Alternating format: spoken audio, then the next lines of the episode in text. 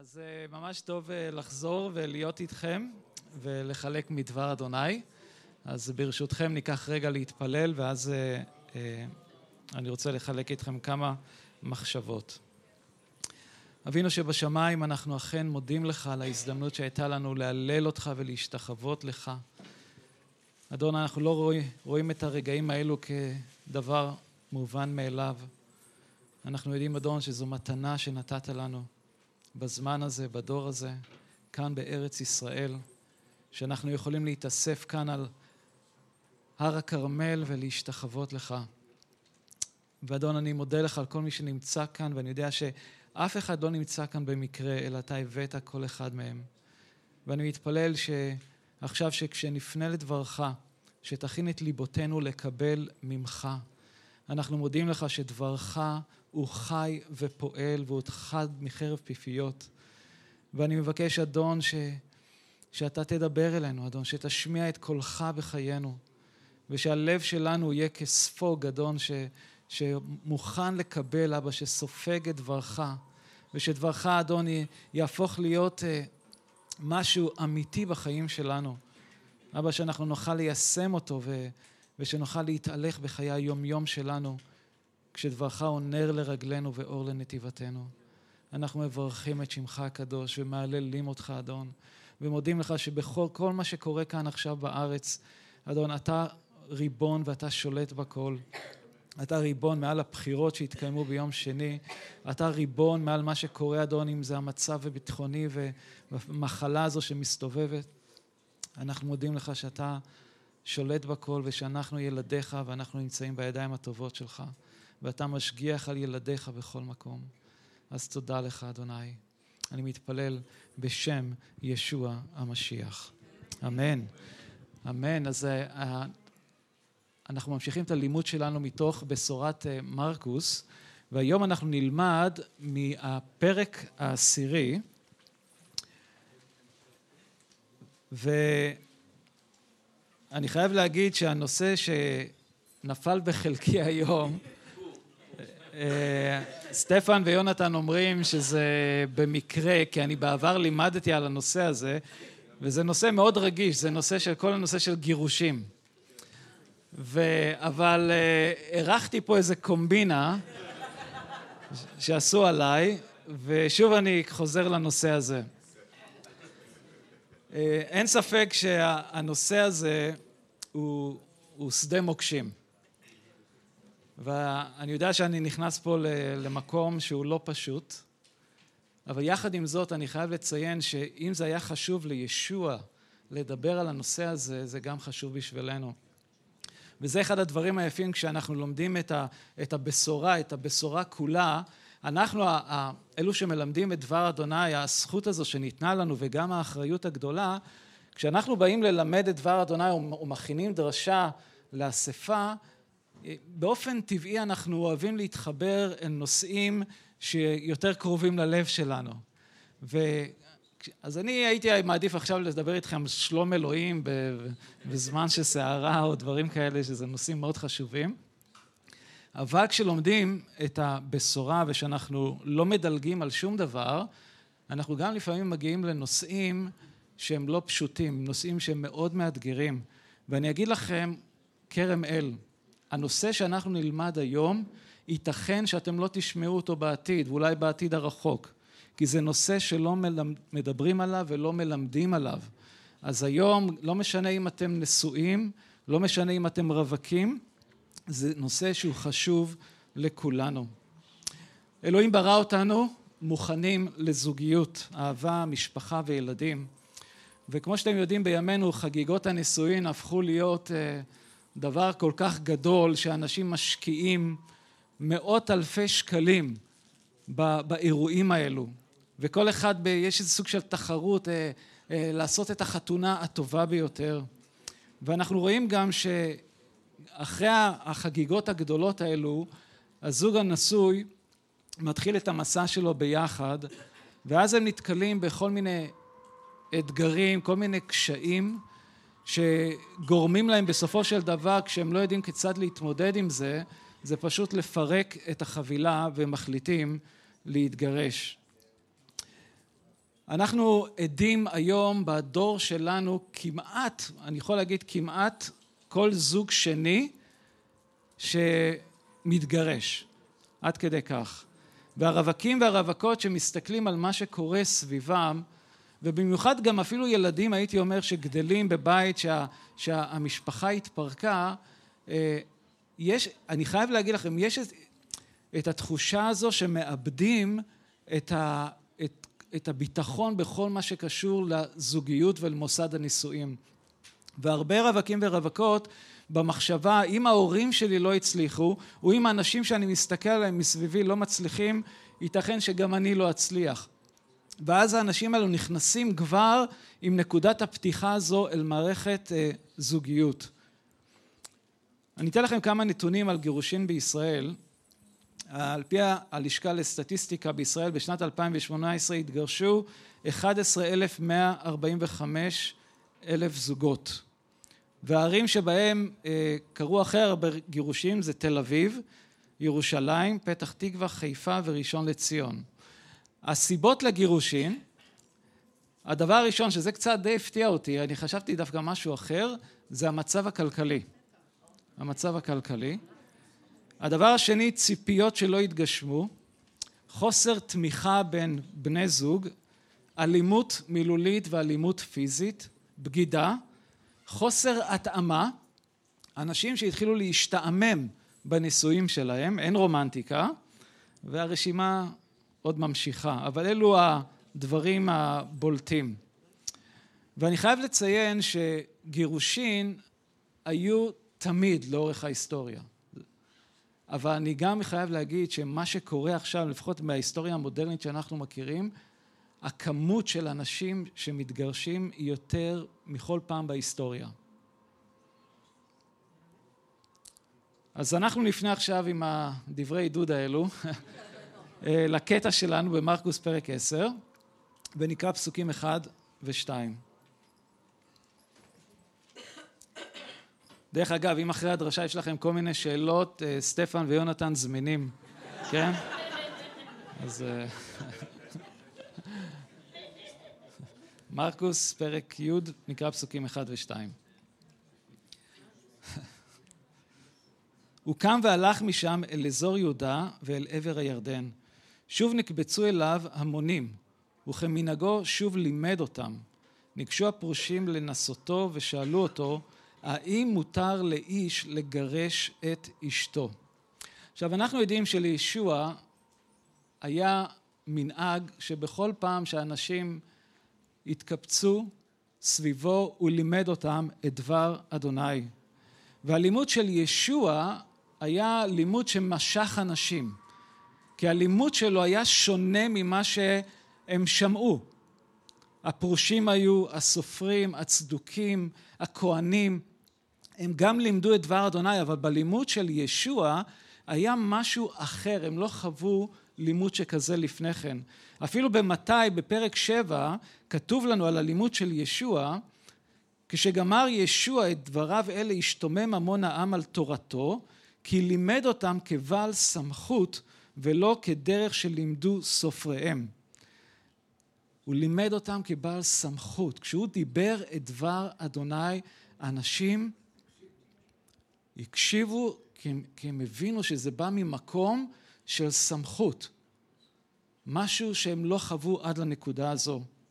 הפרושים ניגשים לישוע ושואלים אותו שאלה. עכשיו לשאול שאלה מורה בישראל, מורה שמלמד על, על, על דת ואמונה, זה היה דבר שנהוג. תלמידים טובים, אנשים שבאמת רוצים לדעת, שואלים שאלות, וזה דבר נכון וראוי. אך במקרה הזה, הכוונה שלהם לא הייתה טהורה.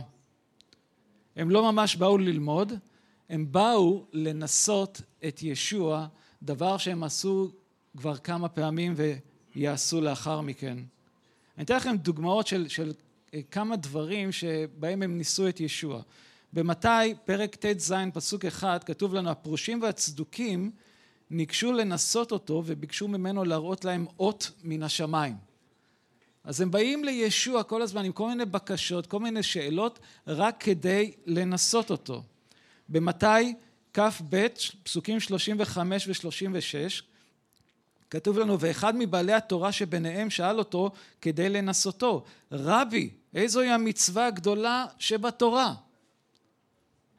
וביוחנן, פרק ח', פסוקים חמש ושש, כשהם מביאים לפני ישוע אישה שנתפסה בנעוף. והם באים לישוע ושואלים אותו, משה ציוונו בתורה לסקול נשים כאלה, ומה אתה אומר? זאת אמרו כדי לנסות אותו, שיהיה להם במה להאשימו. הכוונה שלהם לא הייתה טהורה, הם לא באמת באו כדי ללמוד. הם באו עם השאלות הקשות והם ניסו להוציא מישוע איזה סוג של הצהרה שהם יוכלו להשתמש בה כנגדו. עכשיו זה מעניין היום כשאנחנו רואים במיוחד בפוליסטיקה היום איך שאפילו בטלוויזיה כל מיני רעיונות אתם רואים את המראיינים מנסים להוציא איזה הצהרה מהמועמדים אז, אז רגע תגיד לי אתה מאמין ככה אתה, אתה תעשה ככה והם מנסים ופוליטיקאי חכם יודע להתחמק אבל יש כאלו שבאמת נופלים ובמילה אחת, במשפט אחד, הם לוקחים את זה ומשתמשים נגדו. אבל למרות הכוונה הלא טהורה שלהם, ישוע כן ענה להם. ובתשובה שהוא נותן כאן, הוא נותן פה את התשובה שנתנה לשומעים שלו הבנה נכונה של הנושא הזה, נושא של הגירושים. דבר שגם בשבילנו זה ניתן, זה לא רק בשבילהם. אז הם שואלים, האם מותר לאיש לגרש את אשתו? אין ספק שהפרושים ידעו בדיוק מה הם שואלים. נושא הגירושין היה נושא מאוד רגיש, מאוד טעון. הפרושים ניסו לתפוס את ישוע בהצהרה כדי שיוכלו להשתמש בה נגדו. אך ישוע לא נפל למלכודת הזאת. ישוע עונה להם בשאלה. פסוקים ארבע וחמש. ענה ואמר להם, מה ציווה אתכם משה? השיבו, משה התיר לכתוב ספר כריתות ולגרש. אמר להם ישוע, בגלל קושי לבבכם כתב לכם את המצווה הזאת. ישוע מחזיר אותם לתורת משה. תשובתם הייתה נכונה, אך בראייה הכוללת הם החמיצו את תוכנית אלוהים בברית הנישואין. ישוע כאן אומר דבר מעניין, הוא אומר, בגלל קושי לבבכם כתב לכם את המצווה הזאת. וחשוב להעביר פה דבר מאוד חשוב. מה ישוע לא אומר כאן? הוא לא אומר כשאלוהים נתן את התורה, אז משה הסתכל על התורה ואמר, רגע, רגע, פה אני אוסיף כמה דברים. אלוהים, נראה לי פה אתה פספסת, אני אתקן פה כמה דברים. זה לא שפתאום משה קיבל את התורה והוא הוסיף את המחשבות שלו על נושא הגירושים. אלוהים ידע את לב האדם והטבע החוטא של האדם. דבר אדוני מתאר את הלב שלנו, למשל בספר בראשית, פרק ו' פסוק חמש, כתוב וירא אדוני כי רבה רעת האדם בארץ וכל יצר מחשבות ליבו רק רע כל היום. הנביא ירמיהו אומר פרק י"ז, פסוק תשע, עקוב הלב מכל ואנוש הוא, מי ידענו? הלב עקום, לא ישר, מרמה, חולה, חולה אנוש מבחינה מוסרית ורוחנית. אך כדי לשמר את מוסד הנישואין, כדי שלא, תהיה, שלא יהיה ניאוף ופגיעה במשפחה, אלוהים התיר גירושים במקרים מסוימים. את, אתם מבינים מה אני אומר כאן? מה, מה דבר אדוני פה אומר כאן?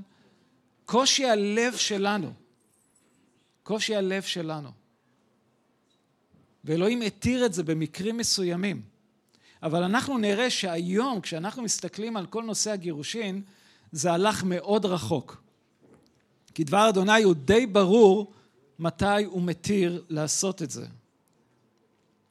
בואו נסתכל עכשיו בתנ"ך, ונסתכל מה דבר אדוני אומר על גירושים. בספר דברים, פרק כ"ד, פרק 24, נקרא פסוקים 1 עד 4. דודרנמי. כן. כי ייקח איש אישה ובעלה, והיה אם לא תמצא חן בעיניו, כי מצא בה ערוות דבר וכתב לה ספר כריתות ונתן בידה ושילחה מביתו. ויצא מביתו והלכה והייתה לאיש אחר. ושנאה האיש האחרון וכתב לה ספר כריתות ונתן בידה ושילחה מביתו או כי ימות האיש האחרון אשר לקחה לו לאישה לא יוכל בעלה הראשון אשר שילחה לשוב לקחתה להיות לו לאישה אחר אחרי אשר הוטמעה כי תועבה הוא לפני אדוני ולא תחטיא את הארץ אשר אדוני אלוהיך נותן לך נחלה. אז אנחנו רואים כאן שהסיבה הראשונה לגירושין בפסוקים האלה זה שהבעל מצא באשתו ערוות דבר. זאת אומרת שהבעל מגלה בליל הכלולות בימים הראשונים של החתונה משהו באישה שלו שהוא לא ידע לפני כן. משהו שלא מוצא חן בעיניו, משהו מגונה, משהו מאוס. ובפסוקים האלו אנחנו רואים שהמגבלה היחידה שחלה על נישואים שניים היא כשמדובר באותו בני זוג. אסור להם להינשא בשנית אם אחד מהם כבר התחתן לצד שלישי. מבינים פחות או יותר? זוג החליט להתגרש, אוקיי, הבעל מצא משהו לא בסדר, התגרשו. האישה הולכת מתחתנת עם מישהו אחר. אז היא יכולה, מחליטה, היא עוזבת את הבעל הזה ורוצה לחזור לבעל הזה, זה לא יכול להיות. אפילו אם ההוא ימות ורוצים לחזור, זה לא יכול להיות. כי היא טימאה את עצמה. ואלוהים לא הרשה לדבר כזה לקרות. וזה מעניין שזה מופיע, גם הנביא ירמיה מתאר את זה, אבל דווקא בהקשר של האלוהים ועם ישראל. בירמיהו ג' אחד הוא אומר לאמור אין ישלח איש את אשתו והלכה מאיתו והייתה לאיש אחר הישוב אליה עוד הלא חנוף תכנף הארץ ההיא ועד זנית רעים רבים ושוב אליי נאום אדוני. ומה שקורה פה המטרה ש, שאלוהים לא הרשה לנעוף הזה שזה יקרה כי זה מטמא את הארץ זה בעצם מביא חטא אל תוך מערכת היחסים, ואנחנו רואים את זה כאן גם בהקשר של עם ישראל ואלוהים. תחשבו לזה רגע, זה כאילו אתה, אתה, יש לך את הקשר עם אלוהים ואתה אתה אומר, אלוהים, אני לא רוצה אותך, ואתה הולך ואתה מסתובב עם, ומאמין בדברים אחרים, באלוהים אחרים, ובמקרים האלו עבודת אלילים, וזה פשוט נעוף לפני אדוני. בספר דברים, פרק כ"ב, פרק 22, פסוקים 13 עד 19.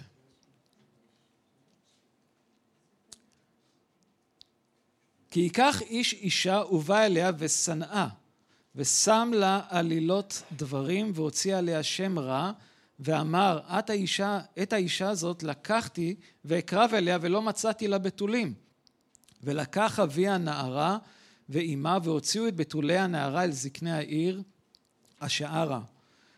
ואמר אבי הנער אל הזקנים את ביתי נתתי לאיש הזה לאישה וישנאיה והנה הוא שם עלילות דברים לאמור לא מצאתי לביתך בתולים ואלה בתולי ביתי ופרסו השמלה לפני זקני העיר ולקחו זקני העיר ההיא את האיש ויסירו אותו ואנשו אותו מאה כסף ונתנו לאבי הנערה כי הוציא שם רע על בתולת ישראל ולא תהיה לאישה ולא תהיה לאישה לא יוכל לשלחה כל ימיו.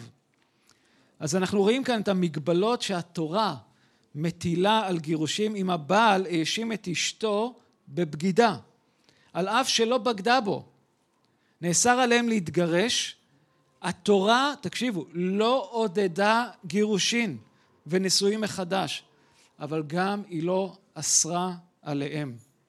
ההנחה הייתה שבעקבות גירושין יבואו נישואין מחדש. ואנחנו רואים כאן, גם מה, מה, מה, שקראנו כאן זה שכל הנושא של ההחלטה של גירושין זה לא היה איזה בית דין ש, שמחליט על זה, זה היה משהו שקורה בין בני הזוג, שהם מחליטים מה לעשות עם הנישואים שלהם. ואנחנו רואים כאן במקרה הזה ממש ניסיון של שקר של הבעל כדי למצוא סיבה לגרש את אשתו. עד כדי כך. להגיד, היא לא בסדר, היא עשתה ככה וככה, היא הייתה עם גבר אחר, היא בגדה בי, וכדי שהוא יוכל אולי למצוא מישהי אחרת או, או דבר אחר. עכשיו, אלו הפסוקים בתורה שמוזכרים בנושא הזה.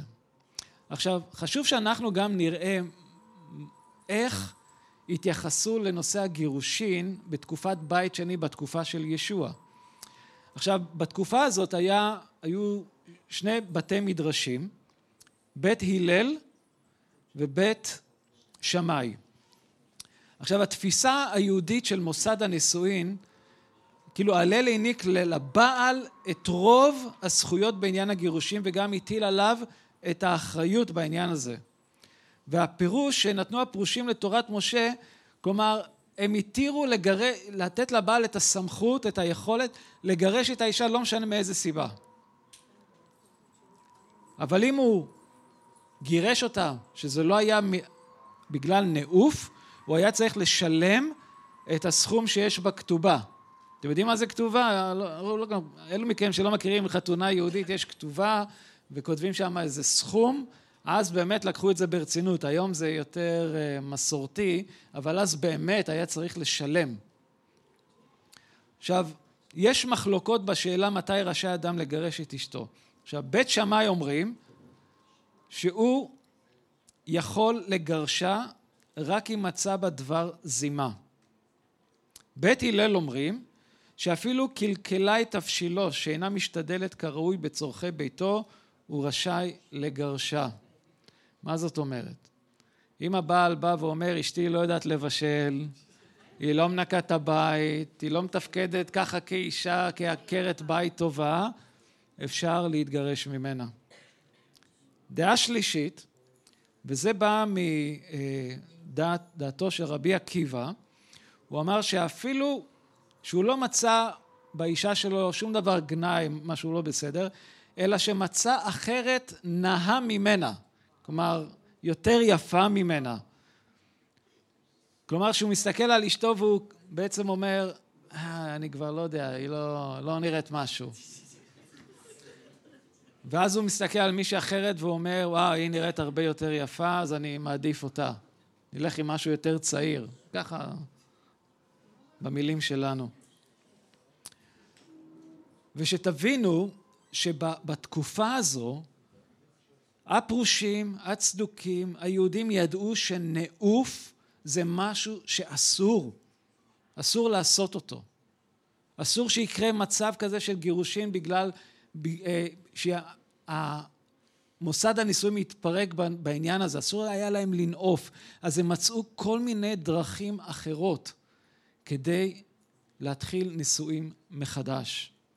וישוע, כשהוא הציג מסדרה של משפטים, הוא אומר, שמעתם כי נאמר, ורואים את זה בדרשה על ההר, ואז הוא אומר, אבל אני אומר לכם. בכל משפט כזה הוא מצטט מתורת משה, ואחר כך מצביע על המצב האידיאלי שיש לשאוף אליו. עכשיו, כל אחת מהאמירות האלה נועדה להראות שהתורה אומנם עסקה בהתנהגות ובמעשים, אבל הדבר החשוב לאלוהים זה מה קורה בתוך לב האדם. במאה הראשונה לספירה, יהודים ידעו שאסור לנעוף. זה מנוגד לתורת אלוהים. וכמו שאמרתי, אלו שמאסו בנשותיהם מצאו דרכים אחרות להתגרש מהן. אבל ישוע הראה באופן ברור שזה לא התוכנית של אלוהים. זה לא משהו שאפשר להשליך אותו ולסיים אותו. עכשיו אני רוצה לקחת כמה רגעים ברשותכם ולדבר על נושא של הנעוף. עכשיו במתי, בדרשה על ההר, ישוע שם נותן יותר פרטים, במתי פרק ה' פסוקים 31 ו-32, שהוא מדבר גם על גירושים. נאמר, איש כי ישלח את אשתו ייתן לה ספר כריתות. ואני אומר לכם, כל המגרש את אשתו חוץ מאשר על דבר זנות עושה אותה לנואפת, והלוקח את הגרושה לאישה נואף הוא. עכשיו בפסוקים הקודמים ישוע אומר שמעתם כי נאמר לא תנאף ואני אומר לכם שכל המביט באישה מתוך תאווה אליה כבר נאף אותה בליבו וזה גם דבר שאנחנו קוראים אותו בעשרת הדברות, את המצווה לא תנאף. וזה מתייחס לקיום יחסי מין עם אשת איש בלבד. ישוע כאן מדגיש שהעניין זה לא רק במעשה הפיזי, זה אפילו מתחיל עוד בלב של האדם. הנעוף מתחיל עוד בלב האדם, שלא תחשבו לרגע שיום אחד כשמישהו בוגד בתוך מערכת הנישואים בזוגיות, שהוא בוגד שזה התחיל באותו רגע, שזה היה איזה רגע שהוא לא השתלט עליו, זה משהו שהתחיל עוד בלב. זה משהו שאתה, הלב שלך כבר מתרחק מהאישה או הבעל, ובמחשבות שלך אתה מתחיל לחשוב על מישהו אחר. ואז כשבאה ההזדמנות זה קל מאוד ליפול בחטא הזה. הניאוף נחשב ביהדות לאחד מהעבירות החמורות ביותר. אדם שנולד כתוצאה מניאוף, אתם יודעים איך הוא נקרא בישראל? ממזר. והתורה קבעה עליו, כתוב, לא יבוא ממזר בקהל, בקהל אדוני, גם דור עשירי לא יבוא בקהל אדוני. ולכן הממזר וה, והילדים שלו אינם רשאים להתחתן מיהודייה, רק עם ממזרה או לשפחה או גיורת. דוד המלך, המלך הגדול, כתב המון מזמורים. אתם יודעים שהוא נפל בחטא הזה של נעוף? כשהוא הלך ועשה את מה שהוא עשה עם בת שבע? הוא ידע בדיוק מה שהוא עשה. והוא חשב שהדרך לתקן את זה, זה להמית את הבעל. וזה בדיוק מה שהוא עשה. הוא גרם לבעלה למות כדי שהוא יוכל להתחתן איתה. היא הייתה בהיריון מהניאוף הזה. והייתה לו איזו תוכנית איך לתקן את הדברים האלו במחשבות שלו, אבל זה עלה לו במחיר מאוד יקר. אתם זוכרים שלמדנו על הורדוס ויוחנן המטביל. המוות של יוחנן המטביל בא בגלל ש, שיוחנן הוכיח את הורדוס על הנאוף שהוא עשה. שהוא הלך ו, ו, והתחתן עם אשתו של אחד מהאחים שלו. היא התגרשה כדי להתחתן איתו, ויוחנן בא אליו והוכיח אותו על מה שהוא עשה. ובסופו של דבר הם הרגו את יוחנן. ישוע אומר שכל המביט באישה מתוך תאווה כבר נאף אותה בליבו. המנהיגות של אותה תקופה שמה דגש על הדברים שנראים מבחוץ, אבל לא שמה דגש על הדברים שנמצאים בתוך הלב. התאווה זה תשוקה עזה, חשק, רצון חזק שמתמשך להשיג דבר מה. סוג של תיאבון. מן הלב נובעות מחשבות רשע, רציחות, ניאופים, זנונים, גנבות, עדויות שקר וגידופים. אלו הדברים שנמצאים בתוך הלב שלנו. ויעקב מתאר את התהליך הזה, זה כמו תהליך של הריון. ביעקב א', פסוקים 14 ו-15 הוא אומר, אלא שכל איש מתנשא כאשר הוא נמשך ומתפתה בתאוותו שלו. אחרי כן תארה התאווה ותלת חטא, והחטא כשיושלם יוליד מוות. את התאווה צריך לקטוע, לא לתת לה להתפתח. הפיתוי הזה מתחיל שמתי שיש מתח בתוך הנישואים. כאשר אתה מבין שלא התחתנתי עם האביר על הסוס הלבן. מצטער מותק, אבל זה לא אני. אתה מבין שפתאום זה לא הנסיכה המושלמת, למרות שאת מושלמת. וכמו שאמרתי, אתה מתחיל להסתכל לצדדים, אתה מתחיל לחשוב מחשבות, הלוואי והוא היה ככה, הוא היה כמוהו, הלוואי והיא הייתה כמוה. ותקשיבו, תיזהרו בעלים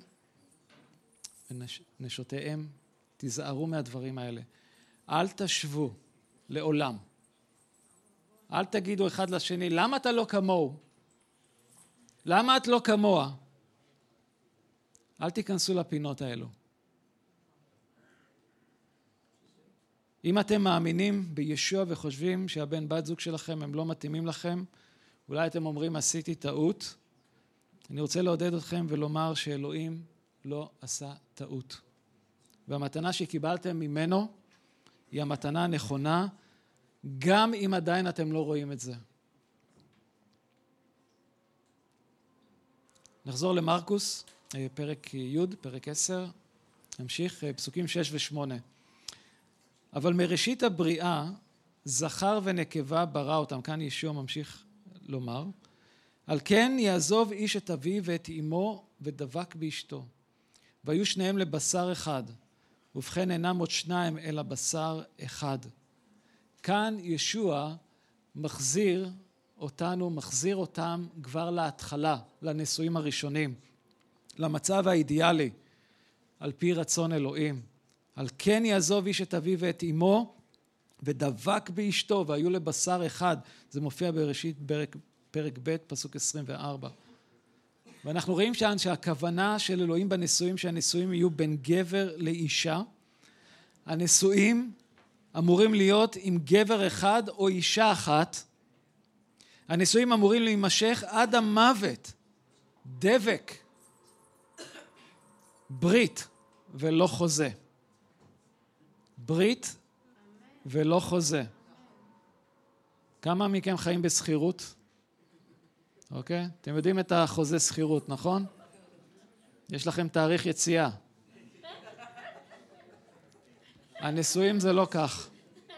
הנישואים זה לא כך. זה ברית. זה דבק. ביחד.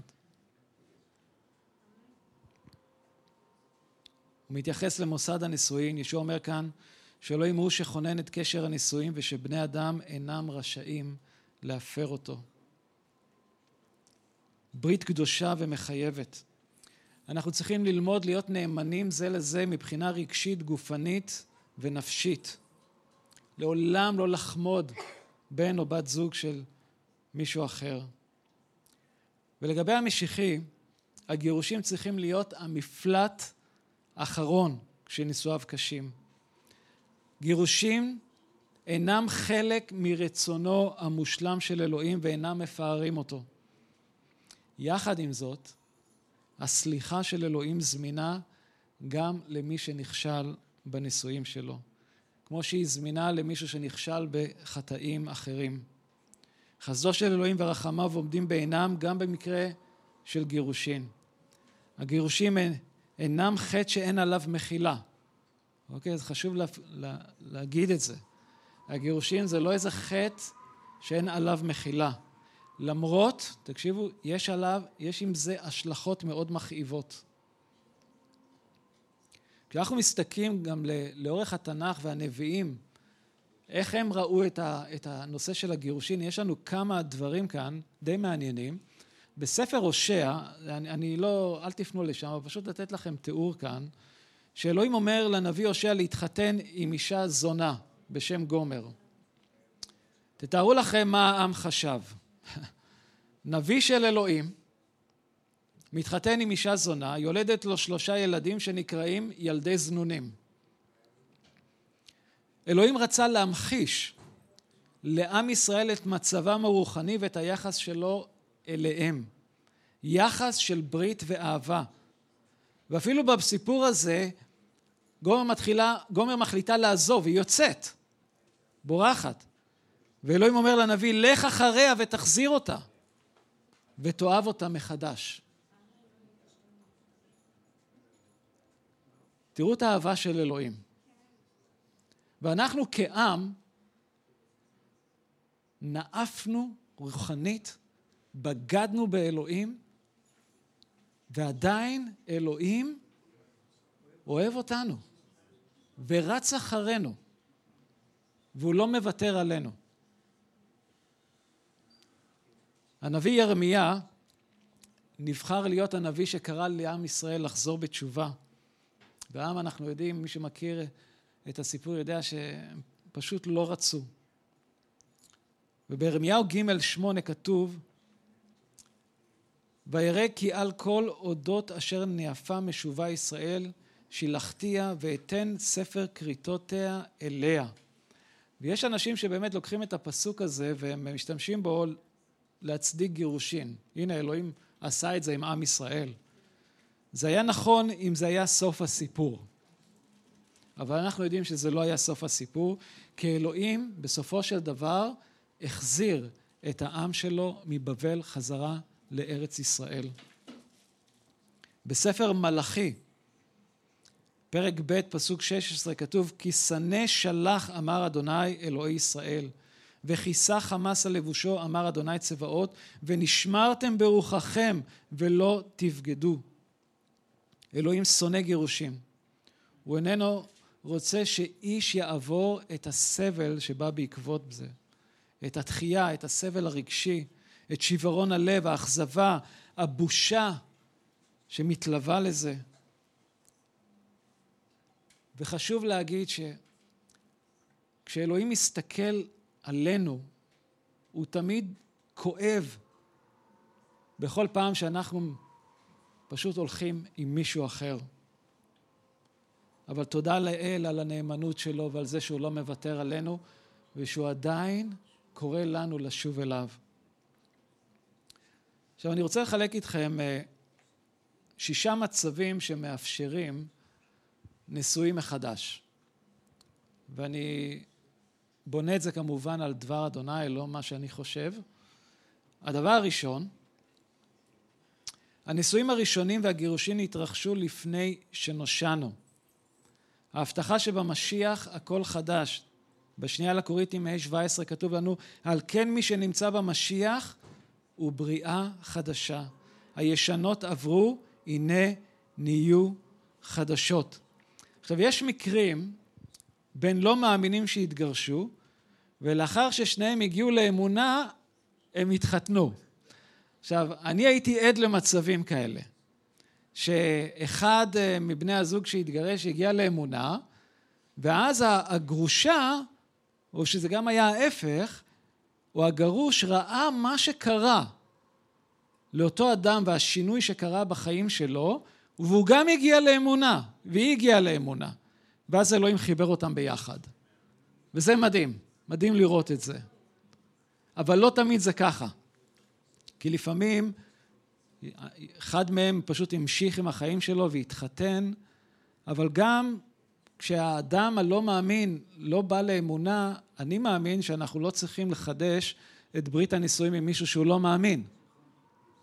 ולכן כשאנחנו מדברים על אה, להתחתן מחדש, ועברת גירושים, שזה משהו שהיה לפני האמונה. הדבר השני, בן הזוג אשם בזנות בתחום המיני, ואינו מוכן לחזור בתשובה ולשמור על נאמנות. עכשיו, יש לבדוק מקרים כאלו, כל אחד בנפרד, וזה מתייחס לסוג של הפקרות, זה משהו שהוא מתמשך.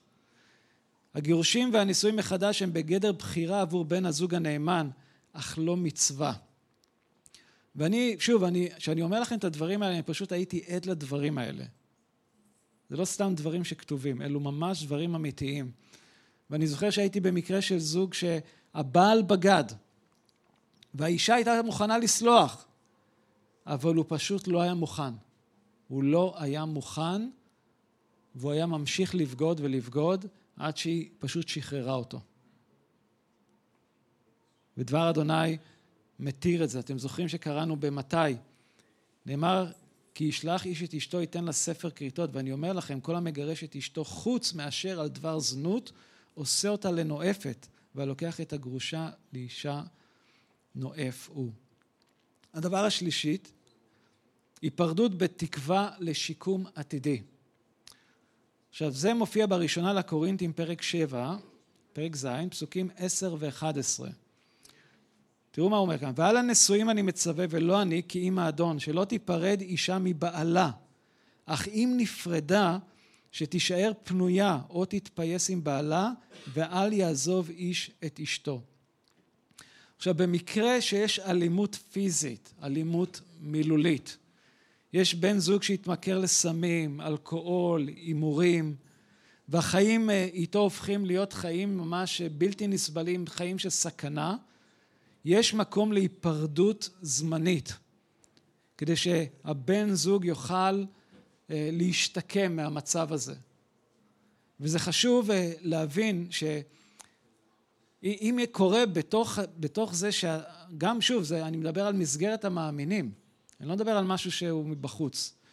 לפעמים כן יש את המצבים האלו ש, שאחד מבני הזוג נופל לדברים כאלו ומתנהג בצורה הזו, אז כדי לשמור על המשפחה זה בסדר להיפרד. והסיבה להיפרדות זה כדי לשקם את היחסים. ואני אגיד לכם משהו, אני, אני פשוט, שוב אומר לכם, את הדברים האלו אני ראיתי.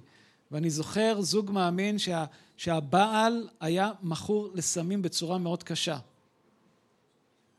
והוא נכנס לבית ניצחון, לתוכנית שלנו, לגמילה. ואשתו המאמינה, אני פשוט התפעלתי ממנה על זה שהיא לא ויתרה. והיא לא ויתרה. ואני יודע שאחרות היו מוותרות מזמן. וכל שבוע הייתה באה לבקר אותו, והייתה מתפללת בשבילו. היא לא ויתרה עליו. אני, אני אדבר לכם, זה מישהו מכור לסמים קשים, מישהו שהיה לוקח דברים מהבית ומוכר אותם, מישהו שלא היה מפרנס, וזו משפחה עם ילדים. אבל היא אחזה באדון, היא לא ויתרה. והאדון בסופו של דבר נגע בבחור הזה בצורה דרמטית ביותר, ושינה את החיים שלו, ועד היום, ואני מדבר איתכם זה שנים, הוא הולך עם האדון והוא נקי. אז לפעמים כן יש מצבים מאוד לא פשוטים. אין לפעמים שחור לבן, לפעמים יש מצבים לא פשוטים וכן צריך את ההיפרדות הזו כדי להגן על האישה, להגן על הילדים, אבל בסופו של דבר המטרה זה, זה לראות את השיקום.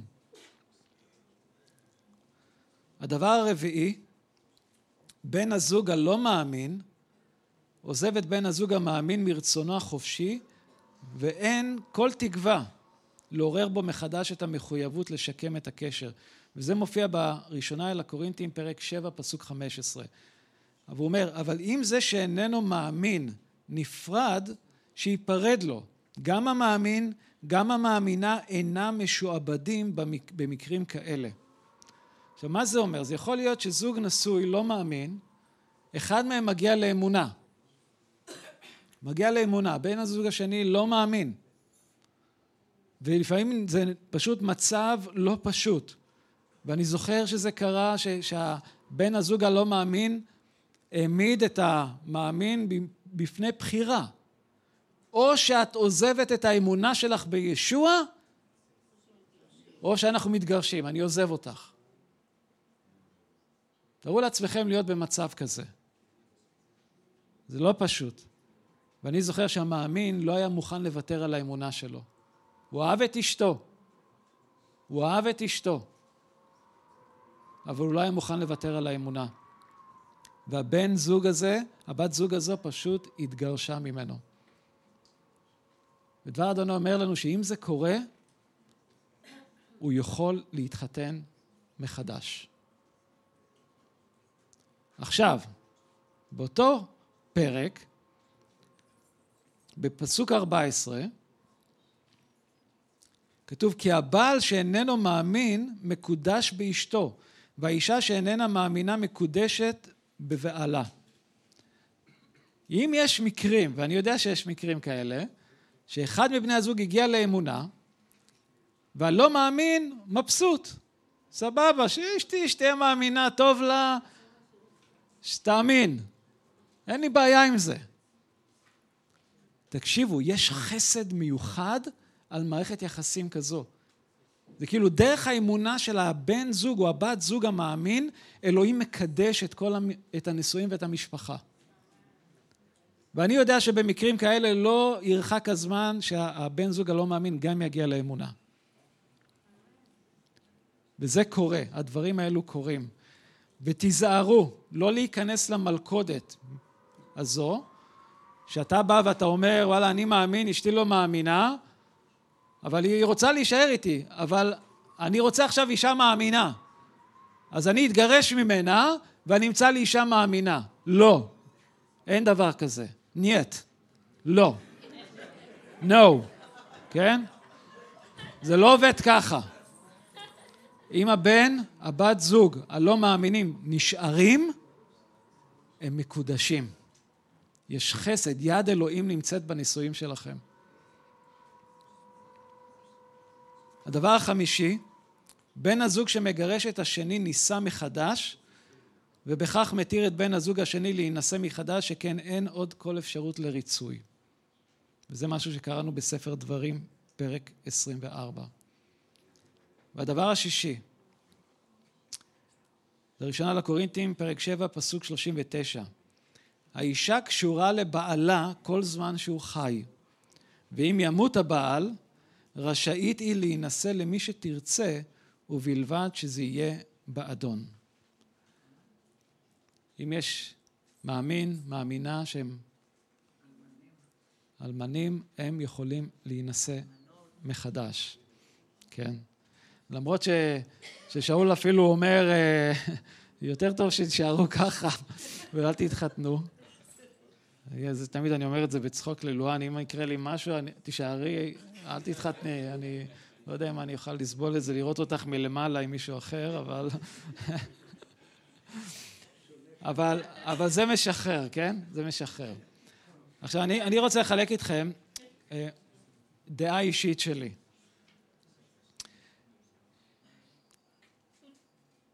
אדם שהוא מתגרש שלא לפי הכתובים, לא לפי הסיבות האלו שראינו, שפשוט החליט להתגרש. לא בא לי עוד על אשתי, לא בא לי על בעלי, לא רוצה אותם. דבר אדוני לדעתי מאוד ברור בעניין הזה לגבי המשך הדרך. דיברנו על, דיברתי איתכם והזכרתי את זה על ה... שיש סליחה, כן? יש סליחה.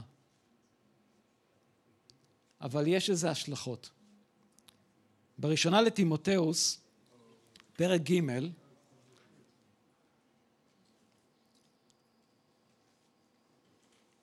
פסוקים 1 ו-2. מימן הדבר, איש השואף להיות מנהיג בקהילה, הרי הוא משתוקק לעבודה נעלה. לכן המנהיג צריך להיות איש שאין בו דופי, בעל אישה אחת. פסוק חמש, הרי אם לא ידע איש לנהל את ביתו שלו, כיצד יוכל לדאוג לקהילת אלוהים. יש אמנם סליחה, אבל מבחינת הקהילה, הדעה האישית שלי זה שאדם כזה לא יכול להיות בתפקיד של מנהיגות.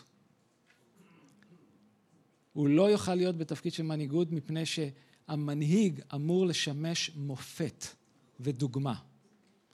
ואם אחד כזה לא מסוגל לנהל את המשפחה שלו, את הנישואים שלו, הוא לא יוכל לדאוג לקהילה של האדון. ואני זוכר שאפילו אני אמרתי לאיזה מישהו שהיה במצב הזה, שרצה להיות בתפקיד של מנהיגות, אמרתי לו, אתה עכשיו לך תמצא לך עבודה. תבוא, אתה יכול להיות חלק מהקהילה, אתה יכול לשרת בקהילה, אתה... אבל מנהיגות, לעמוד קדימה וללמד את דבר אדוני, זה כבר לא. ולכן שתבינו שההחלטות שאנחנו מקבלים, כן, יש את הסליחה, אבל יש להן השלכות. יש להן השלכות. ואני רוצה לעודד אתכם, כל הרווקים והרווקות כאן, או אלו שחושבים על פרק שני, קחו ברצינות את העניין הזה של נישואים וברית הנישואים. תיכנסו אל הדבר הזה ביראת כבוד.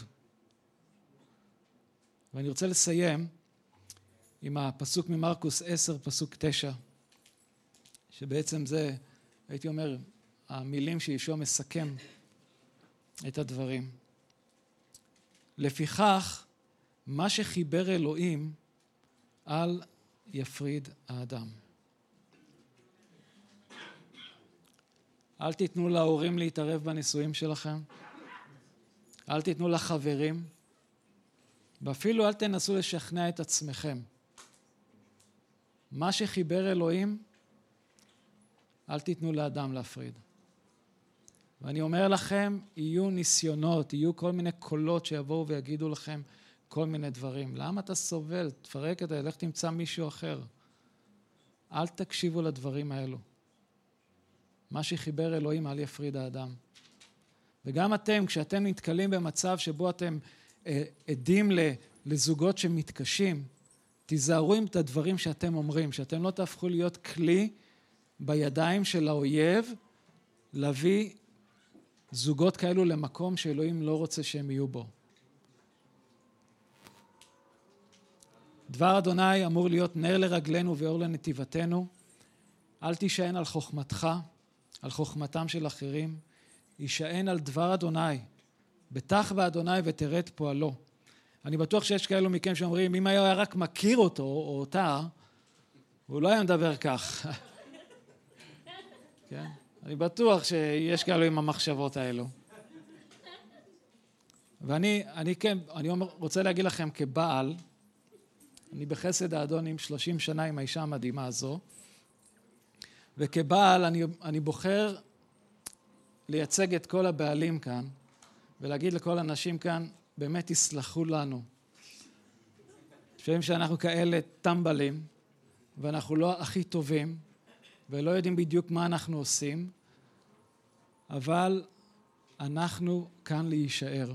אנחנו כאן להשתנות, וזה אחד הדברים היפים באמונה שלנו, זה שאנחנו נותנים לאדון לשנות את החיים שלנו, והוא פועל בחיים שלנו. ואתם יכולים לשבת עם אשתי והיא תיתן לכם רשימה של דברים שאדון שינה, דברים שהתפללה בשבילי, ולא כל הדרך הכל היה פרחים ושושנים. זה לא תמיד היה ככה. היו את האתגרים והיו את הקשיים. אבל אני כאן להגיד לכם ש, שאם אתם עוברים קשיים, אם אתם חושבים על הדבר הזה של לפרק את החבילה, האדון כאן להגיד לכם לא לוותר ולא להתייאש. יש לו את הכוח לשקם, יש לו את הכוח לרפא, יש לו את הכוח להחזיר אפילו אהבה שלא נמצאת. זה מי שהוא.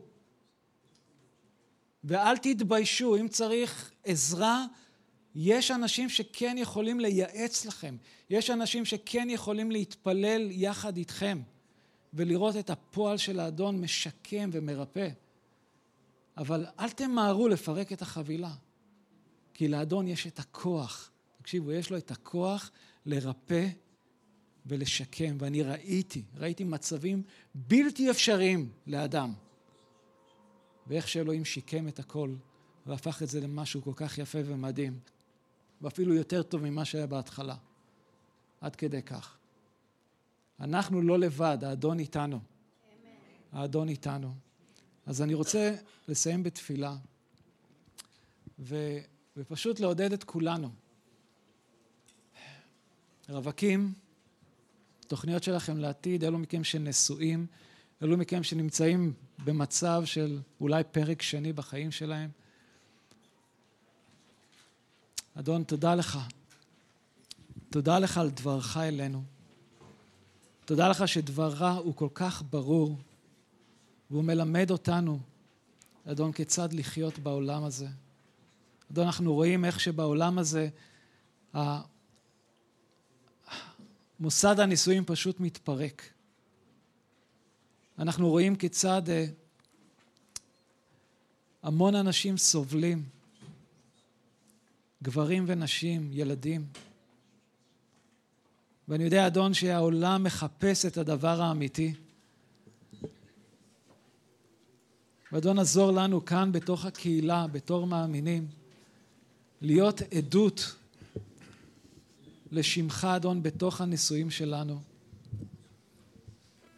אדון, אני מתפלל שכאן בקהילה יהיו משפחות חזקות ובריאות.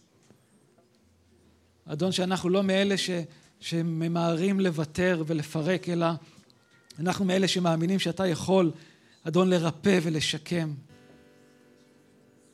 תודה לך, אדוני אלוהים. אני מתפלל על אלו שעוברים אולי קשיים אפילו ברגעים אלו, שתעודד אותם, אדון. שתחזק אותם, שתעזור להם לאחוז בך בזמן הזה ולהסתכל עליך, ולדעת שאתה יחד איתם בכל מה שהם עוברים. ושאם הם ייתנו את המצב לך, אתה יכול לעשות מעל ומעבר, כי לא ייפלא ממך דבר. זן אדוני, תברך את קהילת כרם אל, כל אחד ואחת. אנחנו מברכים את שמך, אדוני, ונותנים לך את כל הכבוד ואת כל התפארת. בשם ישוע המשיח. אמן.